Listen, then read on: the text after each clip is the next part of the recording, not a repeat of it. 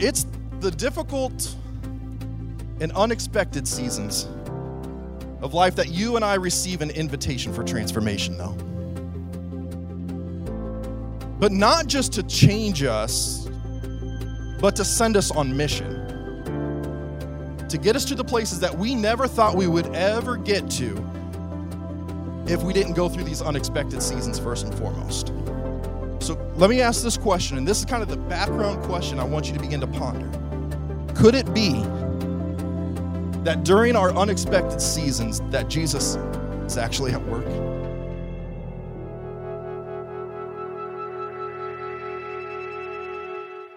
Uh, I kind of want to start off. Uh, well, first of all, message here is unexpected. Finding Jesus in the unexpected. And I kind of want to start with just a, uh, I guess, a reflection question that I'll just kind of pose to you guys. Have you ever found yourself, well, actually, Jeff just kind of teed this up. I mean, have you ever found yourself in an unexpected moment? Have you ever had a moment in time when your expectations were just drastically not met? You had one idea of how things were going to go, and then it just did not at all go that way.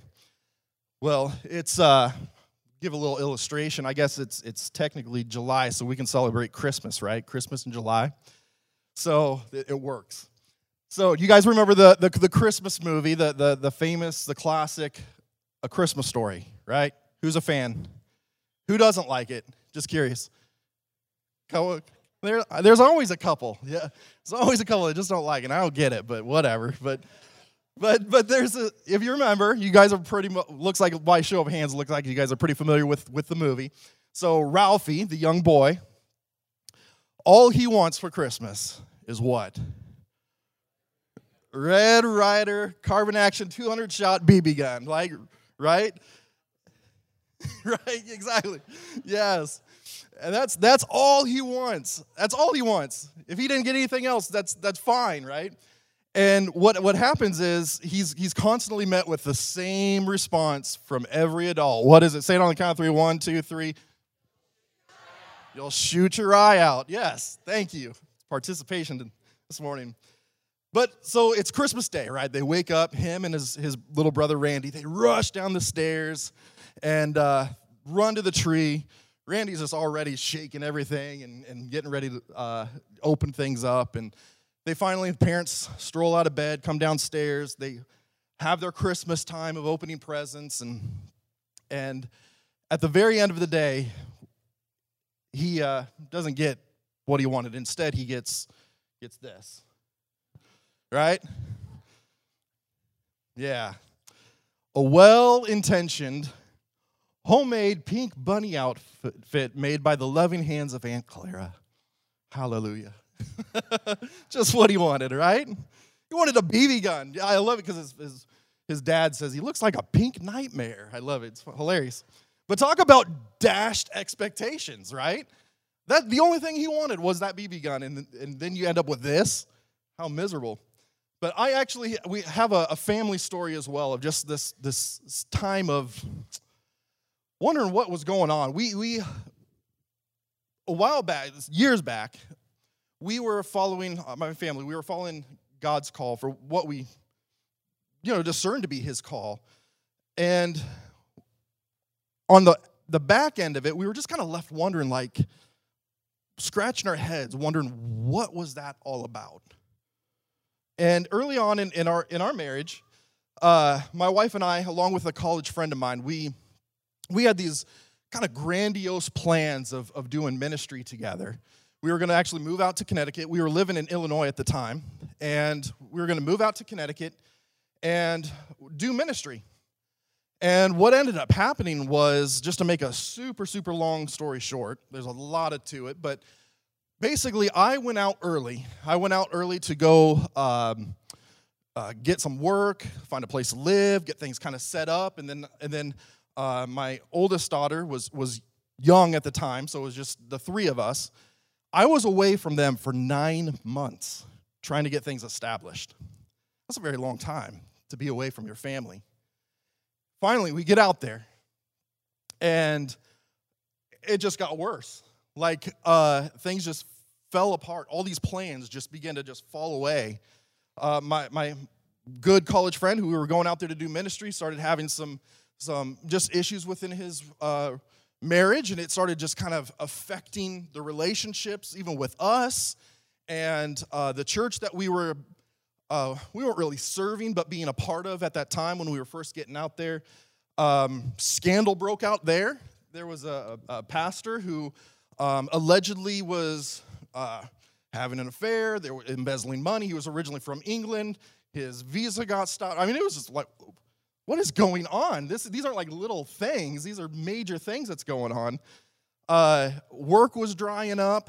Uh, it just running out of money. You know, uh, my wife actually became the uh, the manager, a, a, farm manager of a uh, a town farm. The, the, this town actually owned this farm and creamery, and they would uh, sell raw milk and ice cream and stuff like that. And they had this plot of land, so they would. It was a dairy, so they were milking cows, but then um, also had some vegetables and stuff that people could come and, and uh, it's kind of like an assistance program to where people could come and get some fresh vegetables and stuff like that. And it's a very cool idea that the town had, and it had been that way for, for a very long time.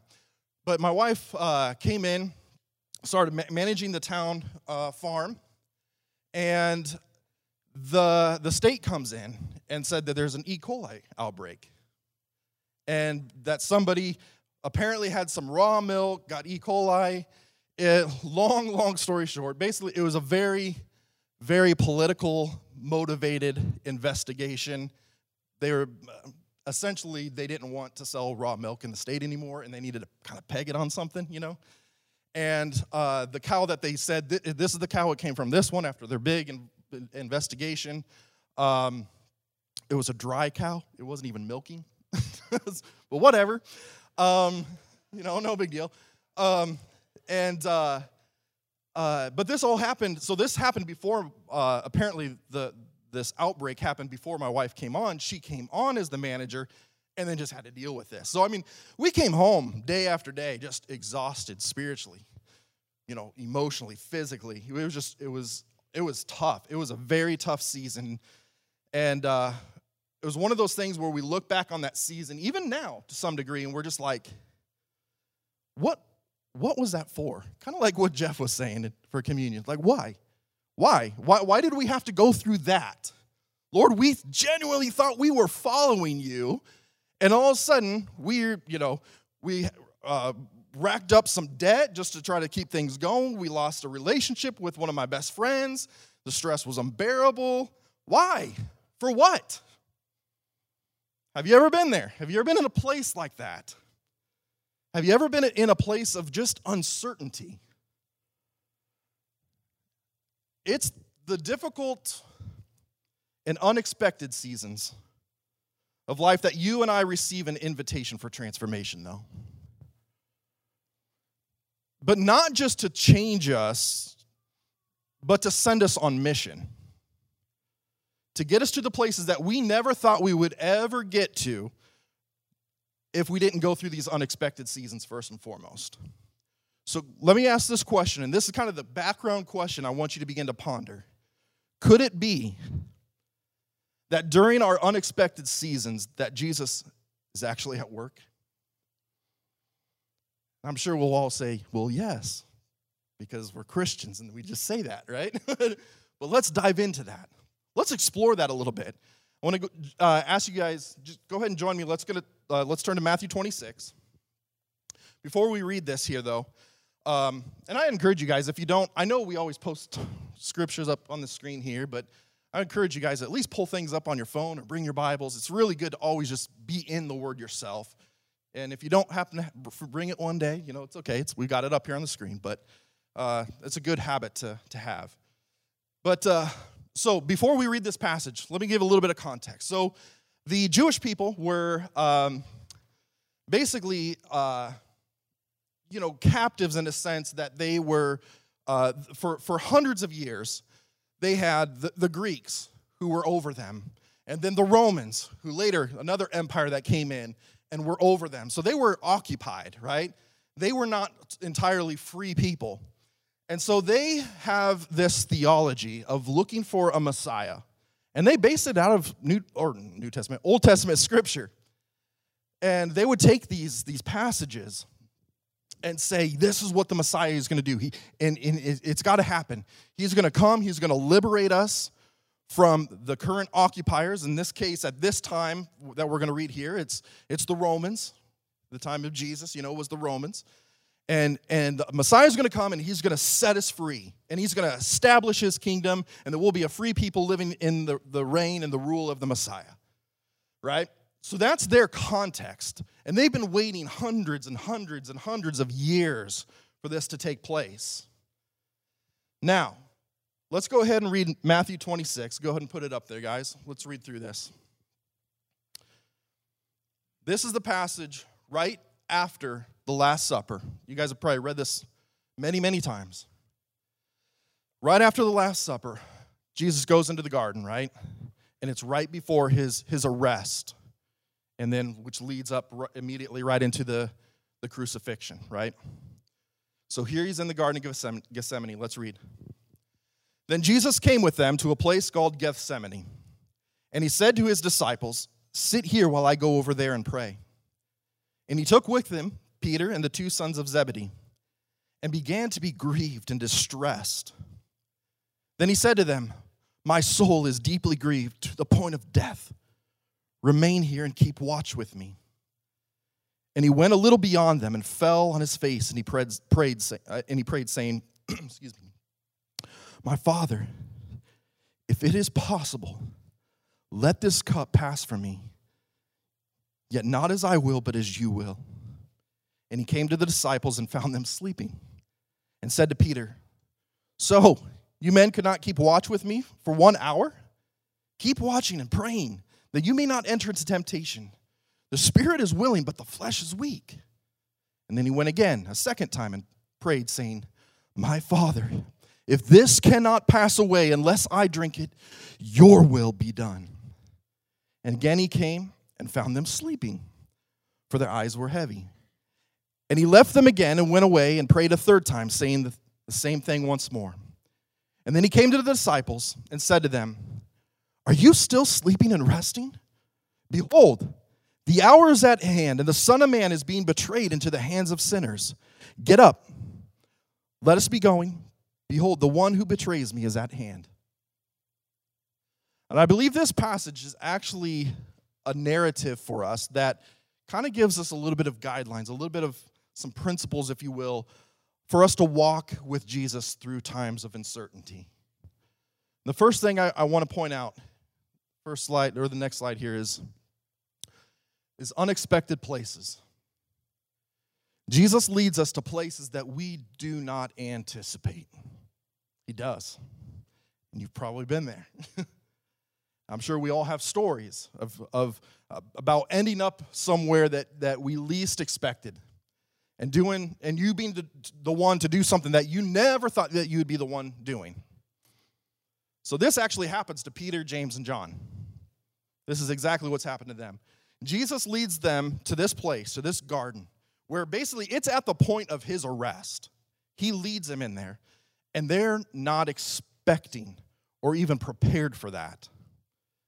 They believe that the Messiah was gearing up to, to overthrow the Romans and, and, and be their liberator, right? So, how did they get to this place?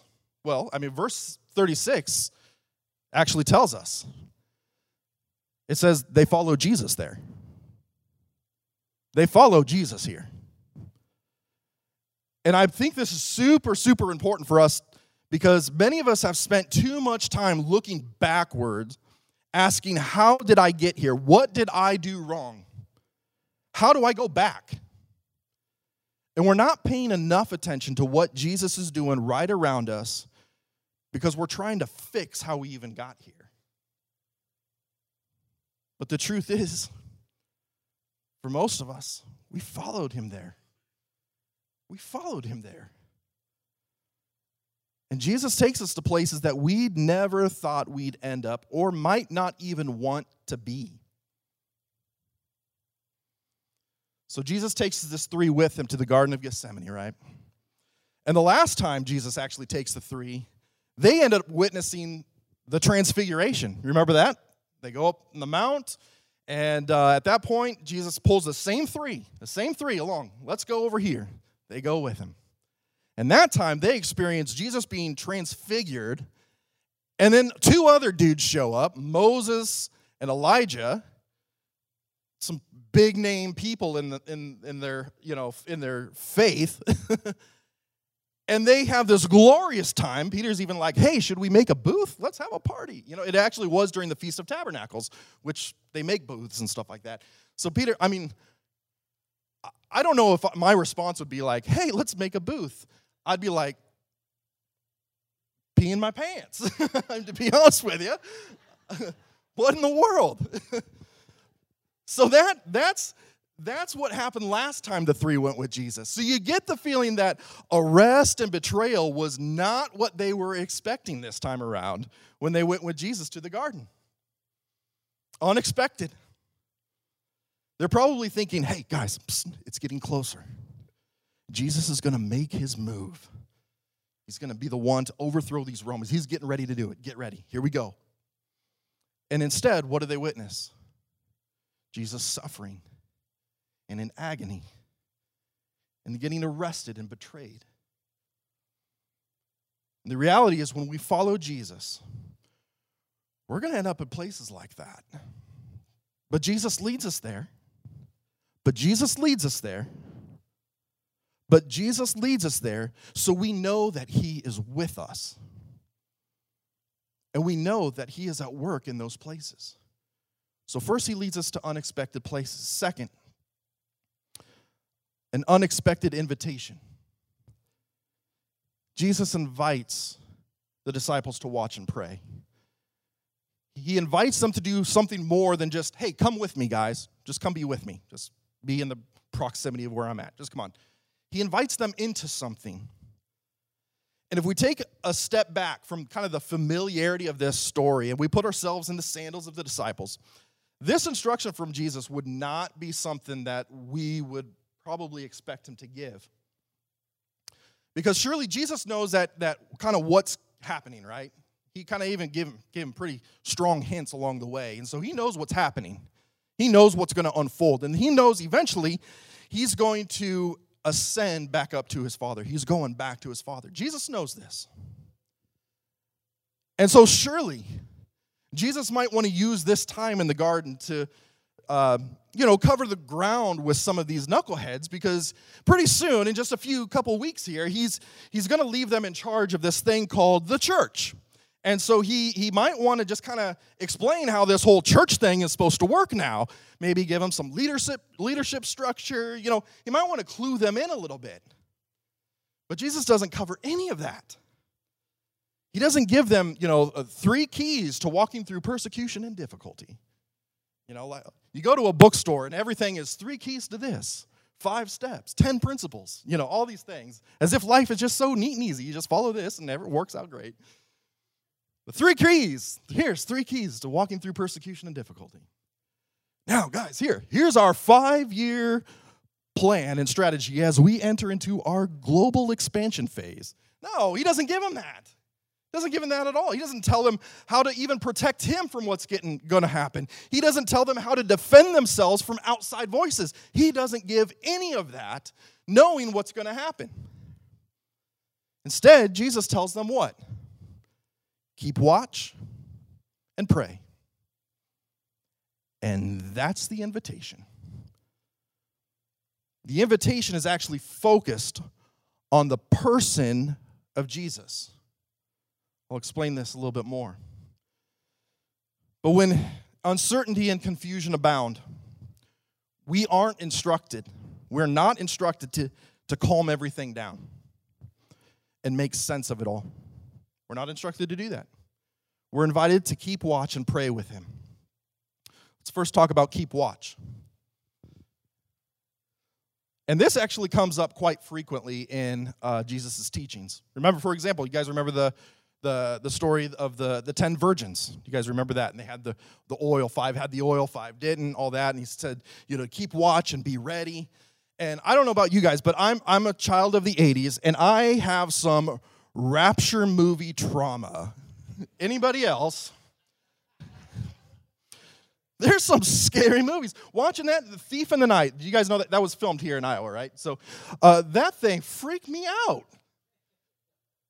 That wasn't from Jesus. That was from Satan. That was terrible. Don't watch it. It freaked me out. So I used to think that this keeping watch thing was had something to do with the second coming of Jesus. And it does at one level. It certainly does. But I actually think it's much more presently focused than it is keeping watch for the second coming, although we should do that. So as we read scripture, we find that there's actually this sense of keeping watch and that we are paying attention to what Jesus is doing in any space, in any moment, at any place, at any time. And we and we begin to understand that if we can find that we are keeping watch, then no matter where we find ourselves in the darkness or difficulty surrounding us, then we know that Jesus is somewhere in the mix of that and he's bringing about redemption.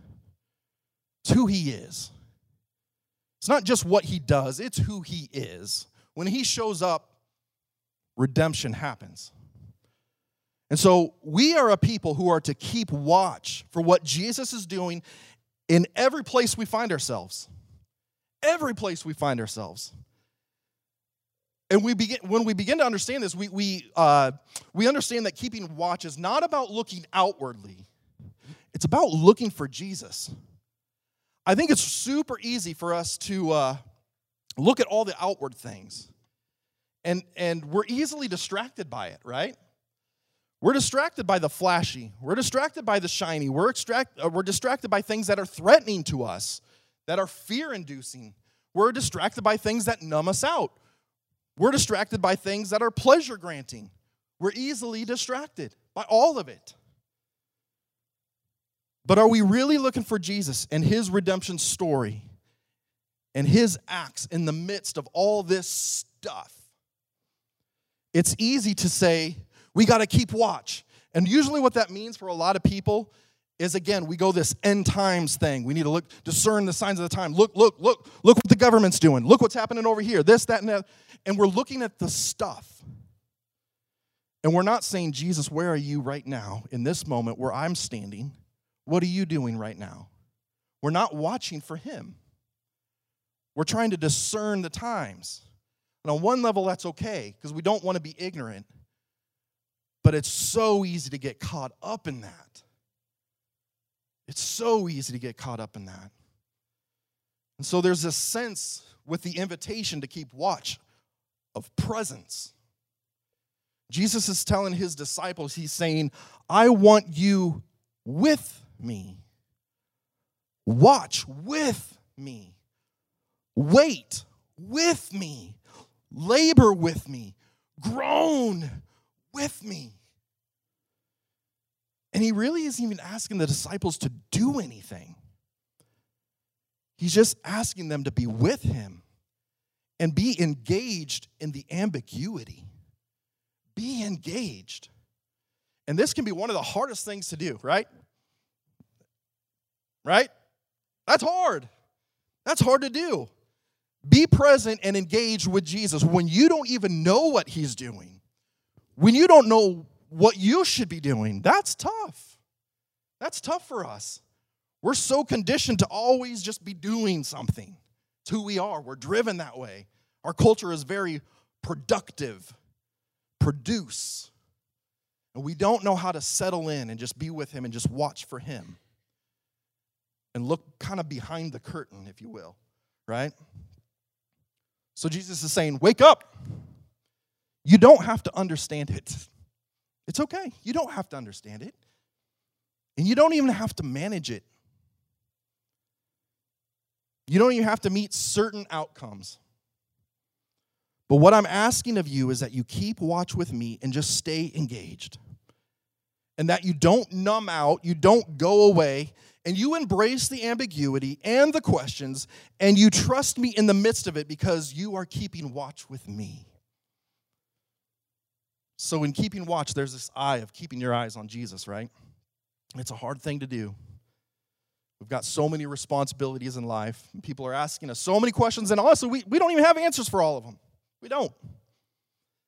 We have all these balls up in the air that we're trying to juggle, and Jesus is like, you can't lead well enough while juggling. You, you're not a good, you're not that great of a juggler to lead some people, right? We need to keep our eyes on Jesus, and that's the invitation. That is the invitation. It's so simple on one level, but it can be challenging because we really have to fight against the flesh. Remember, Jesus said, The spirit is willing. Your spirit is right now is willing. It wants that. It wants Jesus. But the flesh is weak. A lot of times people kind of say that, almost to say that the, the flesh is more powerful than the spirit. And I don't I would almost kind of think of it the other way. If the spirit is willing and the flesh is weak, man, then punch through that paper bag, that wet paper bag. Punch through it. Your spirit's willing and the flesh is weak. Just lean in. Lean into him. It's not passive. Might sounds like I'm talking about something passive. It's not passive. You're very much engaged, but it's an act of faith. We know that faith pleases God. And so I feel like by us looking to other things, we often, really, we kind of look to other things other than Jesus. Let's be honest, we do. And if we want to really call a spade a spade, it's really kind of an act of defiance. If we're going to be real honest with ourselves. But the reality is, we serve a different king. Amen? We're not part of this world. We're not. We are citizens of another kingdom. And we will not bow our knees to any other. Amen? So let's fix our eyes and gaze upon him so we can keep watch with him. I, I work in um, Christian higher education, and I, I had this student who I kind of help with the enrollment side of things. So, new students coming in and all that. And I was helping this student who I was getting a cold shoulder from. Um, they said they were interested, they wanted to move forward and all that, but they just, they just wouldn't respond. You'd ask questions, very short to the point answers, if they even would answer. Um, and come to find out, you know, there was just a bunch of personal challenges going on in her life. And, and um, long story short, we got her through the enrollment pro- process. She started her first class. And I just kind of thought, you know, for sure she's probably just going to drop, either during the first class or shortly afterwards at some point. And some time goes, uh, goes by, and, and all of a sudden I get a call, and it's her. And at first I didn't even recognize her. And she was thanking me. And she was saying how much, even in a short time of her, her stint at the, the college there, how much her faith has grown and how much uh, she has grown in confidence and boldness. And I mean, she really did sound like a different person. And most people would have taken no as an answer, but I just felt like the Lord was saying, just call her again. Just call her again. He led me into another conversation. That's it. It was just following Jesus there. I'm just following him there. And by all, you know, things of the natural, it just seems like, no, she's just not, I mean, she's probably going to drop off. And that's okay, that happens. But that's probably what was going to happen to her. But she was a brand new person and she was just revitalized and she was sharing about all the things because there were times when i was i was encouraging her. There were times that I was just listening. There were times that I was honestly, I was kind of challenging her, her thought process on things. I did it in a very loving way because I really did care about her. And Jesus just said, call her up again, you know, and we'd go through that process. And and uh, and she ended up just being transformed. Transformed in the process. And I didn't realize at the time that he was at work. And that's just a simple, just a, a, a blip in the life of Josh Wheeler at work. That's just one little example. It's not some big grandiose thing, but it's just one little example of we're just kind of watching for Jesus. And even though it looks like nothing's happening, if Jesus is leading us there, he's at work there. He's at work there, and we can trust that. And so when other people see hopelessness or places where we should just leave and step away from, as people who watch, we step forward into it. When you keep watch with Jesus, you go places that other people don't go. You have hope when other people have no hope. And you get to move forward and be part of the redemption that Jesus is bringing. So we can actually say, wherever I find myself, Jesus, wherever, wherever I find myself, I know you are here and I'm going to find you in it and I'm going to join in on what you are presently doing. It's a different mindset than saying, Lord, bless what I'm doing. It's saying, I acknowledge you're here and you're doing your ministry, and I want to step into it and partner with you in it, rather than thinking we know what needs to happen and just trusting the one who actually does, right? So, the second part of the invitation first is to watch, to keep watch. The second is to pray. And so, the, the narrative here Jesus is the one praying, right? The disciples don't really participate. And they are just they just fall asleep. And Jesus actually models what what this looks like, okay? So I, I don't know about you, but um, there's kind of a, a gap between how I was taught to pray and my understanding of prayer and what we see here in this narrative with Jesus. Because I don't see Jesus telling God the Father um, what to do. right? How many times are our prayers kind of like that? Lord, I need this. Please help me step in and do this, or you know, whatever. It's we kind of just boss God around, if we're kind of honest. And there's not a, lo- a, lot of looking forward to like what your future is going to be, or you know, in in that sense. I'm not saying that's necessarily wrong, but I'm just saying I don't see that here in this narrative. What I actually see in this is a whole lot of wrestling. That's what I actually see. It's actually what Jesus is doing is it's a prayer of reordering. In this wrestling through prayer, he is essentially saying, God, Father, will you invert your will and my will? And that's his prayer. That's all we know that he was praying. Will you invert your will and my will? It's a reordering prayer. And so I become a, a, person who isn't looking for what I think God should do, but instead surrender to his will, no matter what the cost is. And that is the type of prayer that works in uncertainty, in places we never expected to be in those seasons. And we don't know what to do next in those seasons, but what we do know is that Jesus does, right? So this prayer is kind of the right prayer. when, when you don't know what to do, that's a good time to say, I bow my will, I bow my volition, I bow it all to you, Lord, and I entrust myself to you. And you know what that is? Very simply, that's faith. That is personal entrustment. That's what faith is. If I, if I were to sit on, down on a chair, I'm putting my faith, I'm trusting, putting some personal entrustment into that chair that it's going to hold me up, right? If it's a little wonky, you don't want to, you're not going to put your faith in that chair if it looks like like it's weak and unstable, right? That's what faith is saying God is solid enough that I can basically just kind of put my life and trust Him and just say, I give it to you. I bow my volition, I bow my will to you. I trust you because I know who you are. I, I, you are who you say you are, and you will do what you have always done and will continue to do.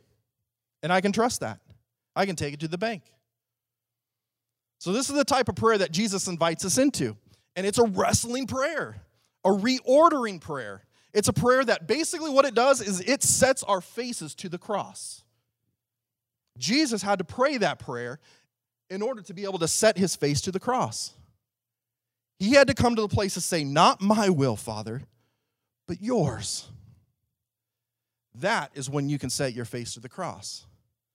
I like what Eugene Peterson says. If you want to put up this quote here, he says, Prayer is engaging God, and engaging that is seldom accomplished by a murmured greeting and a conventional handshake. The engaged, at least in the initial stages, or the engagement, is, is more like a quarrel than a greeting, more like a wrestling match than a warm embrace. And how could it be otherwise? This world, this reality revealed by God speaking to us, is not the kind of world in, in which, to which we are accustomed. It's not a neat and tidy world in which we are control. There is mystery everywhere that takes considerable getting used to. And until we do it, it scares us. It is not a predictable cause effect world in which we can plan our careers and secure our futures. There is suffering and poverty and abuse at which we cry out in pain and indignation. Indignation. How can you let this happen? For most of us, it takes years and years to exchange our dream world for the real world of grace and mercy, sacrifice and love, freedom and joy. And this actually gives me hope. It sounds almost a little scary, a little depressing, but it actually gives me hope. You know why? Because I've wrestled before. I've had questions like this before. I've wrestled with why the world is the way it is, and it's not different from what it's it, it's totally different, excuse me, than what I think it should be. I've wrestled with that. I've had seasons of that. I the very beginning I explained a season like that. This is not what I expected. And I wrestled. We wrestle with how God is is intervening or not intervening. And we basically what you do during this time of prayer, in this wrestling, reordering prayer, is you take all of those questions and and and, and all of the wrestling, and what we can do often is we can set it, stuff it down, or we can set it aside and think, well, I'll just, you know, I, I don't know, I just don't have any answers. I'll just think about it later. And then what happens is uh, sometimes, not always, but sometimes there can kind of be a little bit of shame that even kind of comes in with that. And we feel like, you know, I, I shouldn't be wrestling like this. You know, I should have more faith. I should be further along in my Christian walk. You know, the enemy comes in and plays those mind games. He's a punk. But what we see with Eugene Peterson's uh, quote and what Jesus modeled for us in this, in this narrative is that actually the invitation is to take those very doubts, to take those questions, take them out of the dark, take them out of the hidden places where we've stored them and stuffed them down and ignored them, and we bring them into the presence of Jesus as prayer. Here. And our wrestling can actually be sanctified by the presence of God. And that actually becomes prayer that prepares us for what God has for us. Do you believe that? But that only happens when we bring it to Him, right? It only happens when you bring it to Him and when we are keeping our eyes on Him and watching with Him, when we're aware of what He is doing and then just joining Him in it. And then we get to bring at that point all of our questions. We get to bring them to Him not out of shame, but out of actually great hope. You can bring them all, even though it, it seems it seems uh, like paradoxical, you know, in a sense. Like I don't have no answers, but I've got such great hope. what? It seems doesn't make sense to the mind. But hope that we know that He can handle them, and He will meet us there and he it actually pleases him. That's the amazing thing. That actually pleases him for us to do that. And what happens is that becomes an engagement and an exchange that takes place. And it's in that place that we are changed. And that leads us to this third point that God is a God of unexpected transformation. Jesus doesn't just ask us and, and, and bring us along to unexpected places just to see how we'll handle it. He doesn't just do that. And he doesn't just invite us to do stuff that we never saw coming. But with God, we are always we always know that He is He's leading us, He's guiding us, He's shaping us, He's sanctifying us, and He's transforming us more and more into His image. And we always do have a choice in that matter, though. Are we going to allow Him to transform us? Or are we going to fight for control? Or are we going to strong arm the story of redemption? Basically, so it meets our expectations again. And it's interesting how we kind of have this comparison uh, that comes out of this passage. So, on one hand, the disciples, they come out of this, this narrative, this passage here, and they haven't watched. They haven't prayed. Basically, they, they slept through the prayer meeting, right? And they come out of the garden and they don't do well at all. They don't surrender in the garden to a not my will but yours posture. And instead, they're flailing all about, trying to return back to the narrative that meets their expectations. Think about it. One of the disciples grabs a sword and cuts the ear off, off of the servant of the high priest, right?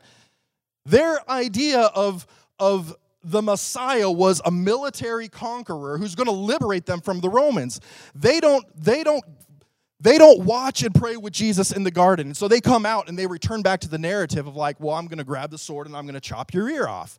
I missed. I was going for your head, but hey, I'm a bad shot.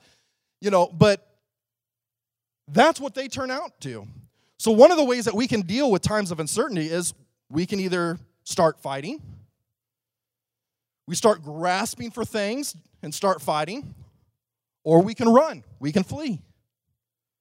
Hey, I thought this was going to be a party. I didn't know that this is what church was all about. I'm out of here. Following Jesus, this is what? I didn't expect to be here doing this. This looks like my life is actually falling apart. And we can flee. And actually, Peter does this. If you remember, if you kind of remember the whole story of all this, Peter begins to follow at a distance. At one time, he thinks, you know, I'm not like those other disciples. But then later on, he follows far enough away, basically, so that he has complete deniability. I'm not with them. I don't know who they are. And finally, he just flat out denies, right? He was asked three different times, and he denied three times. When we lose our focus on Jesus, we begin to kind of parse who we're not like. and that's what Jesus or uh, Peter did. I'm not like, I, I don't know the man. I don't know. And he flees because it didn't meet his expectation. And he missed out in the process of watching and praying. And to be honest, guys, those are natural responses that we just kind of default into. But it's only because we haven't watched and we haven't prayed. We're not watching for Jesus in those moments.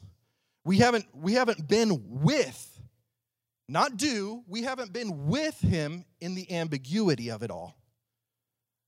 And in those places that just don't make sense to us. So that's what you have on one hand. But then on the other hand, we have Jesus who is embodying this, keeping watch with the Father, and he's prayed and he's prepared and he's wrestled and he comes to the point of, of, of praying not your will or excuse me that would be backwards not my will but yours and jesus emerges from the garden totally different than the disciples right he emerges with his face set to the cross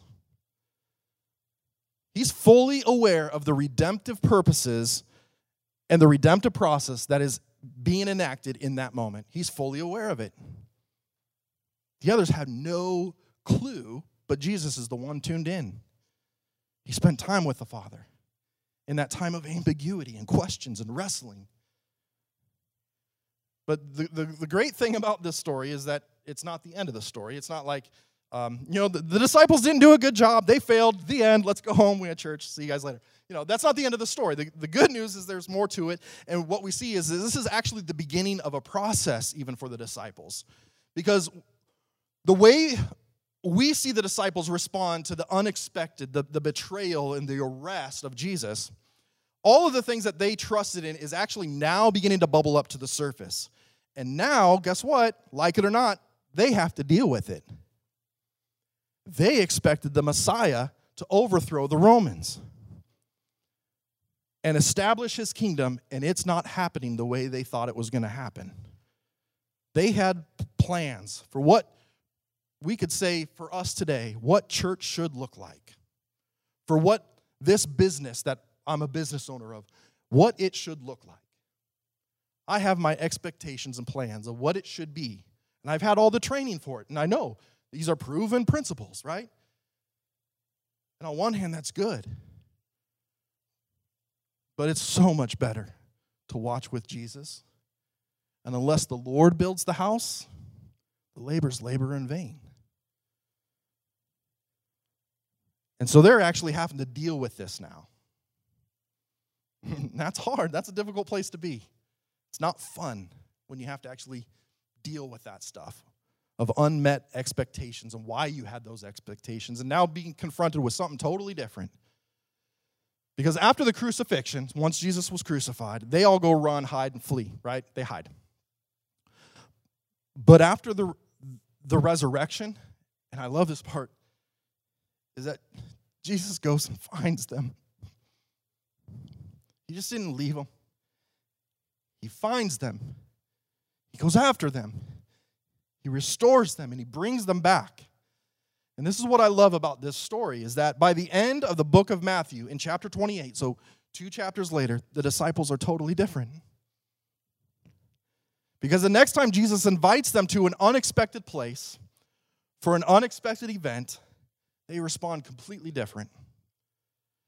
In Matthew 20, 28, Jesus, we'll read it here in a second, but Jesus basically tells the disciples, Go to Galilee and meet me at the mountain. That's what he tells them. Now, they didn't know what was going to go on again. They don't know where he's taking them, but they go with him. And another thing that they did not expect is about to happen. This is after the resurrection. Jesus is leaving. They're not expecting that. He's going back to the Father. Let's read Matthew 28. But the eleven disciples proceeded to Galilee, to the mountain which Jesus had designated. And when they saw him, they worshiped him. When they saw him, when they watched for him, when they saw him, they worshiped him. But some were doubtful. It's okay. It's okay to still have doubts. And Jesus came up and spoke to them, saying, All authority has been given to me in heaven and on earth. Therefore, go, make disciples of all nations, baptizing them in the name of the Father and the Son and the Holy Spirit. In other words, baptize them into the reality of the Trinity, teaching them to observe all that I commanded you. And lo, I am with you always, even to the end of the age. You guys want to come on up? So this time the disciples, they keep watch with Jesus. Now they, they still don't know what, what's going on. They, they still have doubts. We just read that. They didn't know where they were going. It said some doubted. But this time they're keeping their eyes on Jesus. And as they, they watch and pray in his presence, they are transformed and commissioned to a mission that they never imagined. Basically, before the garden, all they could think about was just kicking the Romans out. Before the garden, that's all they could think about. That's what the Messiah came to do. That's what he's going to do. And their idea and their expectation of what the kingdom was and is and what it's going to be was so small and limited because by the time we actually get to the end of chapter 28, Jesus is saying things like, to the ends of the earth. Ah, what? I just, we just didn't want to be under the rule of the Romans. That's it. Jesus is saying to the ends of the earth. And they had no grid work, they had no context for that. But God was positioning them for something greater that they never could have imagined themselves. And this is what I want to emphasize. So, everything that I have said from the very beginning, it all leads up to this one statement. So, please hear me. And that is the garden leads to the Great Commission. The garden leads to the Great Commission. Now, you may have been spending a lot of time in the garden. Maybe you've had previous seasons like that. And maybe you've had the hidden things in your heart, all the hopes, the things we trusted in other than Jesus. It's all kind of just being revealed and brought up to the surface. And we've wrestled, we've been wounded, we've been embarrassed, but we've also been healed and forgiven. And all of this stuff, right? And all of this is part of the transformation process that Jesus is inviting us into because he has a mission for us that we could never get to if we don't walk with him through the garden. And as we begin to kind of think about where maybe God is sending us, maybe in this next season, I want to invite us to consider the fact that God is sending us to places we've never imagined before. And there's things we're going to need to lay aside. There are expectations and visions and dreams of how we lead, how we do life, how we, how we lead our families, how we lead the church, how we lead our businesses, how we lead as employees. It doesn't matter in the school. It, we can have all these expectations. And we've got to be willing to lay them aside. They had to lay, the disciples had to lay aside their version of the Messiah and how he was going to bring the kingdom. They had to lay it aside. Their expectations were not met. But now, you know what? But now we do it with great hope. We can lay those things down because you know why? Because now we are not my will, but your will people. And that's the transformation that the garden brings. We participate and respond to God's invitation. Keep watch. Pray with me. We are a resurrection people. Now, I sense in this moment, God is resurrecting us to mission. His mission, not our own, not my will, His mission, being about the Father's business. So, where is God inviting you to be with Him? And where has your gaze been? Everywhere else but Jesus. Wrestle with it. Wrestle with it. Wrestle with Him in it. The invitation is simply to keep watch. And honestly, maybe some of you guys are in a different, slightly different place, and you're just wondering, like, uh, how long do I have to stay in this place? and something's maybe even stirring in, in your heart already for, for a mission that you don't even fully have words yet. You just know something's stirring. I don't even know what it is.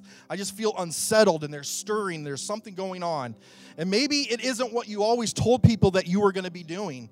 And for some reason now things are just totally up in the air. The apple cart has been tipped over. It's all up in the air. And you've always said it's going to look like this. I'm going to be doing this. And now it's totally different Totally different than what was on your five year plan. Whatever, I, whatever it is, I do know this God is resurrecting us to mission. The garden always leads to the Great Commission. The gar- say it with me. The garden always leads to the Great Commission. Say it again. The garden always leads to the Great Commission. So, where is He sending you? Where is He inviting you to join in on what He's already doing and bringing about? As he's bringing about the redemption of all things to the ends of the earth. He has a mission for you and me to participate in, but the reality is we've, we've got to walk through the garden first. When you follow Jesus, he leads us to unexpected places, places you never thought you would be. And he gives us unexpected invitations, doing things we never thought we would ever do. But that also leads to unexpected and glorious transformation. Let's pray. Father, we really, really, really love you.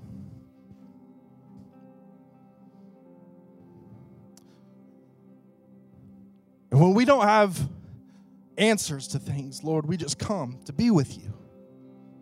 you say, Come, be with me, watch with me, just pray with me. Don't manage it, don't try to control it, don't just be with me. And if you're picking up that his heart is groaning, then groan with him. If you pick up that his heart is leading to laughter, then, lead, then laugh with him. But be with him. Be with him. We want to be those people, Father. And it takes oftentimes a lot of wrestling, a lot of reordering. So even now,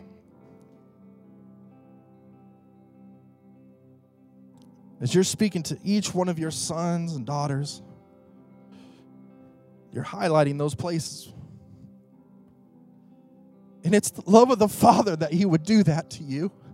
It's the love of the Father that He would keep that you that where you kept that in the darkness that He would say, No, let's let's just bring it out. Let's address it. Let's talk about it. Let's let's just deal with it because I'm going to transform you into something that you never saw coming.